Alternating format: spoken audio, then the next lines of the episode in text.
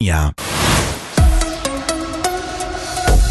Ancora ben trovati dalla redazione in primo piano la situazione in Medio Oriente. La battaglia contro Hamas si sposta sempre più sul terreno di Gaza e l'invasione della striscia da parte delle truppe israeliane è imminente. Il premier Benjamin Netanyahu, parlando ai soldati della brigata Golani schierati davanti a Gaza con i tank pronti, li ha esortati a combattere come leoni. Le agenzie di intelligenza americane hanno parlato dell'attacco all'ospedale di Gaza stimando che l'esplosione l'esplosione di martedì abbia ucciso fra le 300 e le 100 persone, ma pensano non sia stato Israele a bombardare la struttura. Lo si legge in una valutazione non classificata dove non è però chiaro quale sia il sospetto sui responsabili dell'attacco.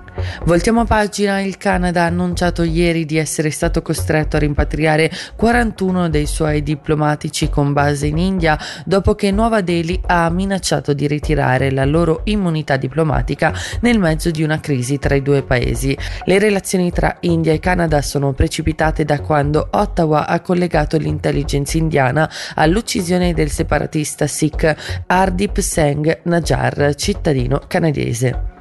E veniamo in Svizzera per lo sgombero del deposito di munizioni di Mitholz nell'Oberland bernese. La Confederazione prevede misure di messa in sicurezza nell'estate del 2024. Fino ad allora proseguiranno le esplorazioni mentre gli scavi termineranno ad inizio del 2024. Ricordiamo che il deposito era stato costruito durante la seconda guerra mondiale nella montagna e una parte era esplosa nel 1947 distruggendo un intero villaggio e uccidendo nove persone.